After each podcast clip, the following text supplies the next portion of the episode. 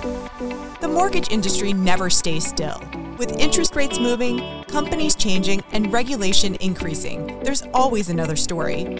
This is The Principal, where we break it down daily and take a deeper dive into the issues.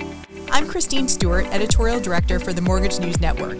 Let's pay it down. But first, a word from our sponsors. This podcast is brought to you by PennyMac TPO, the lending partner with the products, people, and technology to serve your customers and help you grow your business in the best ways possible. It's why they say at PennyMac, greatness lives here. PennyMac TPO is division of PennyMac Loan Services, LLC, equal housing lender. NMLS ID number 35953. Loans not available in New York. Licensed by the Department of Business Oversight under the California Residential Mortgage Lending Act. Conditions and restrictions may apply.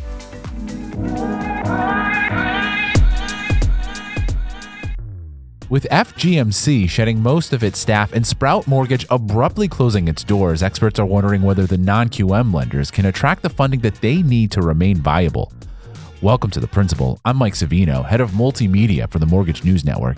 Today I'm joined by staff writer Doug Page. Doug, thanks for joining me. Hey, thank you, Mike. So, Doug, this whole situation is this about these two companies, Sprout and FGMC, or are there broader questions about non QM loans? Sure. Well, we were tipped off on this, and what happened is Flagstar Bank, which is based in Troy, Michigan, runs a warehouse lending division. And what that means is that they fund a lot of non QM loans. So uh, they sent out a text message a few days ago, basically telling uh, people that uh, you know if you were going to fund uh, have their have their loans funded, that they needed to make sure they had all their paperwork in order, and most specifically that they had the document clear to close, ready and in order, in order to get the, those loans funded and finalized and closed up. Um, and so it was a bit of a heads up. Um, now, Flagstar says it's not necessarily in response to Sprout and to uh, federal, you know, uh, First Guaranty. So it's basically what they're saying is we just adjust our, our plans all the time. But again, that's probably what you would expect them to say anyway. And it's clearly a sign that the industry isn't just concerned about these two companies. I mean, they're they it seems like they're concerned more generally about this non-QM loan. They seem to be more concerned about this non-QM loan. That is true. Um, and I think the the unfortunate part with non-QM lenders is that they still get this perception of being subprime borrowers when clearly that's not what they are. So Flagstar won't say whether or not it's a direct response to FGMC and, and Sprout. What are they saying about their policy and what it means about how they view the landscape?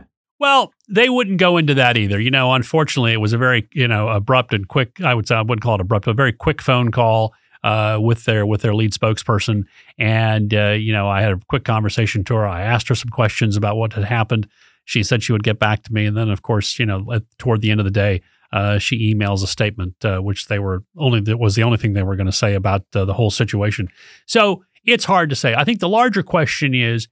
Um, is this the beginning of a trend line? Will we see other warehouse lenders beyond Flagstar do the same thing too as well? And if that happens, then yes, this could be the beginning of a trend what you also talked with some experts about what they see across the landscape and what are they i mean do they think this could become a trend or what are they saying about non-qm lenders and their ability to get backing? Well you know the biggest problem with with non-qm is, is this. What we see in non-qm is that this is mostly a private industry. This, this is not an industry which is publicly traded. So you don't get a lot of information about what is going on in the non-qm world because they don't have to report it to you right, right. Right. Sprout was bragging about how fast they're growing just before they closed, and they were making hires, I mean, weeks before they closed. Exactly. And keep in mind, too, as well, earlier this year, when we had a story about uh, about non QM, which appeared in the National Mortgage Professional Magazine, NMP, um, Shea Pallante, Sprout's CEO, said he expected non QM lending to grow by 10% this year, industry wide. Clearly, you know, that hasn't happened, certainly not for Sprout. Right. And investors don't like to buy into things if they don't know what they're getting. right. Right. Exactly. So there is there is some transparency, you know, in in the non-QM world because you have to go off and go sell your loan. So you certainly do have to provide documentation. But in terms of the overall health of each non-QM lender, well, that's a question mark.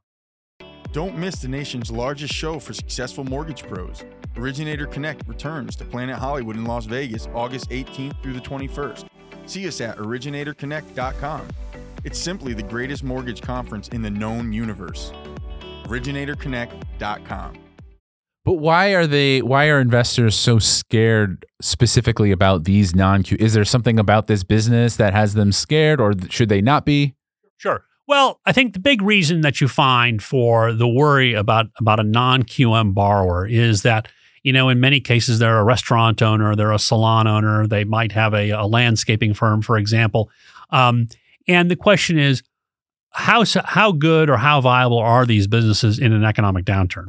And of course, you know, the, the conventional wisdom here is, around the United States and in economic and finance circles is that we are going to face a recession at some point, either in the fourth quarter potentially, or maybe in the first or second quarter of next year. If that's the case, the the the question that runs through anybody who is looking at the possibility of buying a non QM loan is, um, will that business still be in business? Will it? Will, is it a viable entity? Can you still get people to go into the into the restaurant? Can you still get people to go into the salon? Uh, are are people going to change their habits and and and have hire somebody out to to take care of their lawn?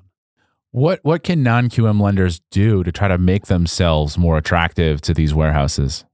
Well, they need to stop trying, as as Keith Lind at Acra Lending said. You know, some apparently are out there trying to buy market share by lowering their interest rates, and if you're doing that, you know, um, you know, you might have more loans than than somebody else does. Let's say uh, the the competing non-QM lender across the street, but that doesn't necessarily mean uh, that you're doing yourself any favors. Right. You you probably want the, these warehouses probably want the higher interest rates, right, so that they can recruit more of their investment.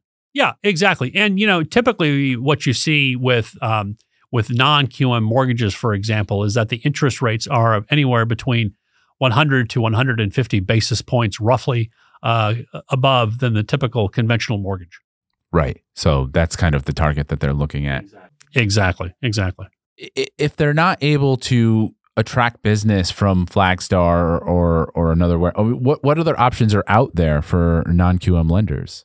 So so as as uh, one person told me that I was interviewing yesterday said, you know, a good business practice for anybody who is uh, in the non QM lending field, say a non QM, you know, like mortgage originator, if you will, is that they should have multiple warehouses that they can turn to, not just one. So build redundancy into your business.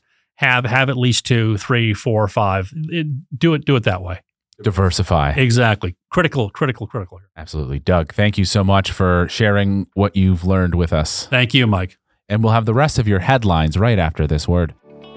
This podcast was brought to you by PennyMac TPO. Visit tpo.pennymac.com to learn more about becoming a partner and starting your journey to greatness.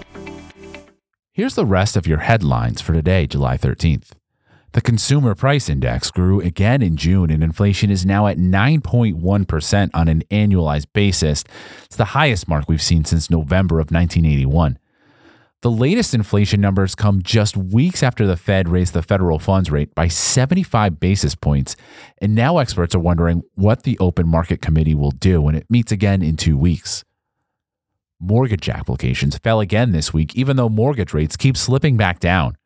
Refis did have a bit of a rebound, up 2%, but that was wiped out by a 4% drop in purchase loans. This has been The Principal, a Mortgage News Network podcast. All podcasts are produced by TG Kutamperor, Matthew Mullins, and Sarah Woloch. Mike Savino is head of multimedia, and Christine Stewart is editorial director. The opening theme was Status by Jamie Bathgate, and the music you hear now is Glossy by Skygaze.